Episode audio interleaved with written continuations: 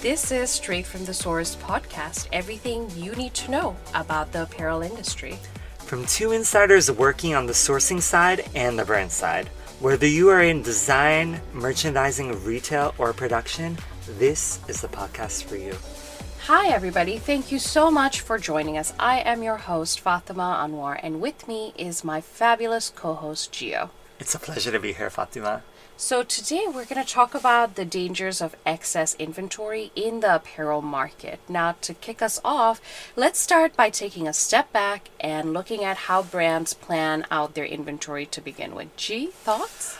Definitely. Uh, we have our merchants who this is their bread and butter and their core function, and they're constantly reviewing the sales from last year for a given week at a time and ideally projecting similar or increased volumes. Uh, and at the very least, they want to do as much volume as last year, if not better. Right. So, trend spotting is really important for this particular functionary role trend spotting and then predicting the future demand. However, as the topic of this podcast suggests, that is fraught with a lot of complexities and often leads to excess inventory. What happens when there is excess inventory on the brand side? So, excess inventory really is basically a code red alert. Uh, it causes so many problems in so many levels the easiest and most uh, immediate solution is to turn to markdowns to reduce the retails, put things on sale, um, to get customers to buy it up quickly. Uh, but as you can imagine, that generates a lot of problems in its own right. Mm-hmm. And how does that affect the merchandisers and the buyers who are forecasting those demands? Does it affect their job performance when you do have to put an X number on markdown? Absolutely. Um, you will immediately see the hit to your margin uh, and the decrease in the dollar amount, um, which is a direct um, metric for how uh, merchants are graded on their performance. Um, so the pressure is definitely on. One of the downsides is we're really, uh, when we kind of over order and put these volumes on markdown, we're very much training the customer to expect everything on sale and they don't want right. to pay full price. So you're creating a culture and an expectation and even if a customer sees something they love, they might just be likely to wait it out because they think at some point everything is going to go on sale that can be a dangerous trend. Yes, one sector of the industry that's been hit really hard by this is department stores that mm-hmm. kind of have a more traditional model and um, it excess inventory is also very directly related to um, the look and feel of the store and how we're presenting the merchandise. And when you have 20 excess coats, um, the customer knows that they can wait. That's very interesting. So, what could be some of the strategies and therefore benefits or pitfalls of avoiding excess inventory? Do we want to start with maybe visual merchandising? Um, I would say definitely you kind of the overall name of the game is trying to create a scarcity. It's almost like an artificial luxury that drives our customer to buy to buy at full price and um, because they think that it won't be there the next time mm-hmm. they come to the store. And that's why we really kind of want all of our buys to be right sized from the outset. That's interesting, but can that work for everyone? What if you're fast fashion and part of the name of the game is a lot of different styles? Um, fast fashion, um, it depends a bit on the brand, but for example, Zara specializes in all these things that we've been talking about, and they really excel in these areas. So even though they're designing many, many styles, the volumes are calculated perfectly so that um, they will sell out completely. Uh, which really drives their customer to shop often and to buy full price knowing that the item will most likely not be there the next time they come to the store. And often when you go to Zara like a month later, it will look almost like a different store. That is amazing. And actually, funny enough, I have been digging a little bit deeper into the Zara supply chain, and this is how they produce. It's a It's a tactic known as just in time production. So, their designers will come out with a thousand different styles every month. Those styles will then be sent to their manufacturing hubs for smaller quantities. Those manufacturers will then ship everything to Spain. Then Zara takes over all of the logistics and distribution. And this is really where they shine their logistics and distribution. Every two weeks, each of their individual over 600 retail locations gets a supply. And then they track it electronically now and see which styles are selling better.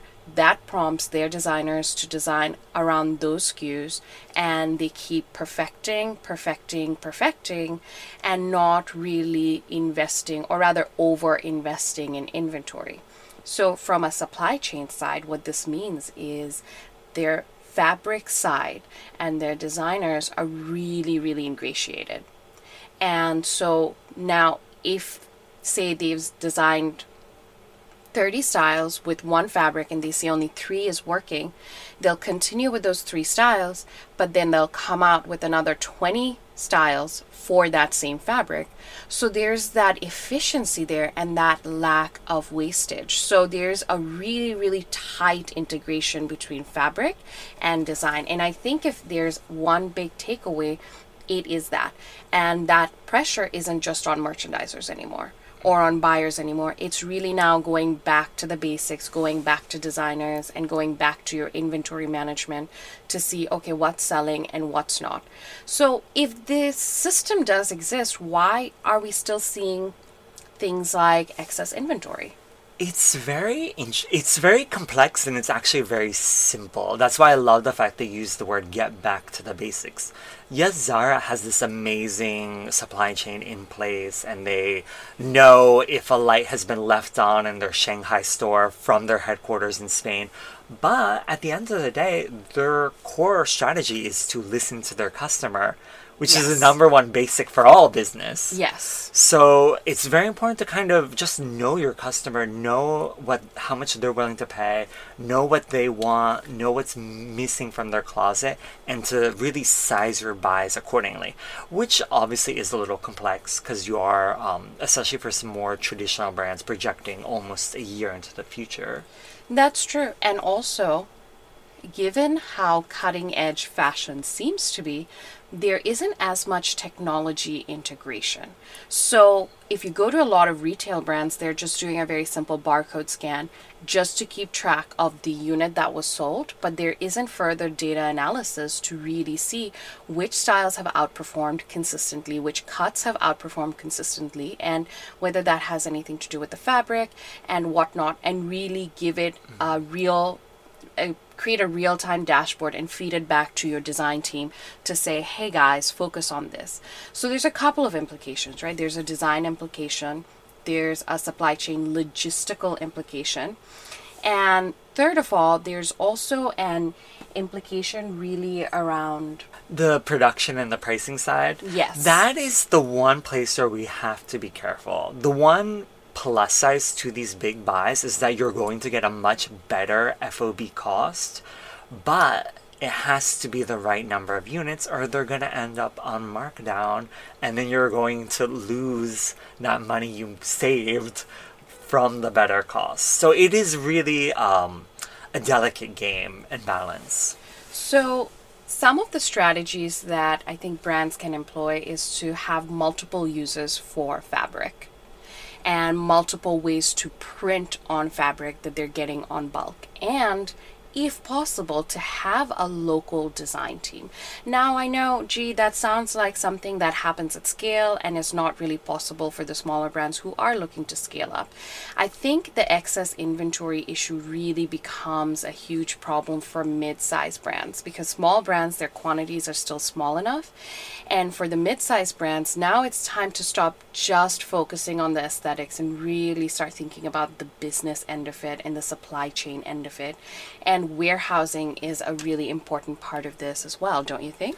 Definitely. Um, excess inventory is extremely linked to space. Um, so when you have those excess units, Um, they cannot just sit in port. They cannot just sit in a warehouse somewhere. Uh, part of this is um, most of this is due to the cost of storage, and because this is a seasonal and time-based business, so you have additional units that are going to come in for later seasons, and you can really only sell that winter coat so late before it becomes spring. Right. And another part of it is also the condition and the deterioration of your products because if they sit in a warehouse, even if it's at the right temperature, mold is a big problem. That is Definitely. actually why your brand and your suppliers don't want it sitting in a warehouse for too long because believe it or not, something like a cloth, a piece of cloth has a shelf life. It's different when it's hung up and being taken care of and washed regularly, whereas if it's sitting in a warehouse year over year, it becomes very difficult to maintain that integrity. So, with that being said, the big takeaways from our conversation today is really start looking to technology, start looking to really understand what your customers want, looking at analytics, and putting it a little bit back onto your design team and not just your buyers and your merchandisers to work very closely together with your fabric and having multiple designs, multiple uses for the same fabric. And I think that's a really good way to start thinking about how to deal with your excess inventory issue. I couldn't agree more, Fatima. All right. Well, once again, thank you everyone for listening to us. We hope you enjoyed this time and it was informative. Please let us know what you think and tune in next time.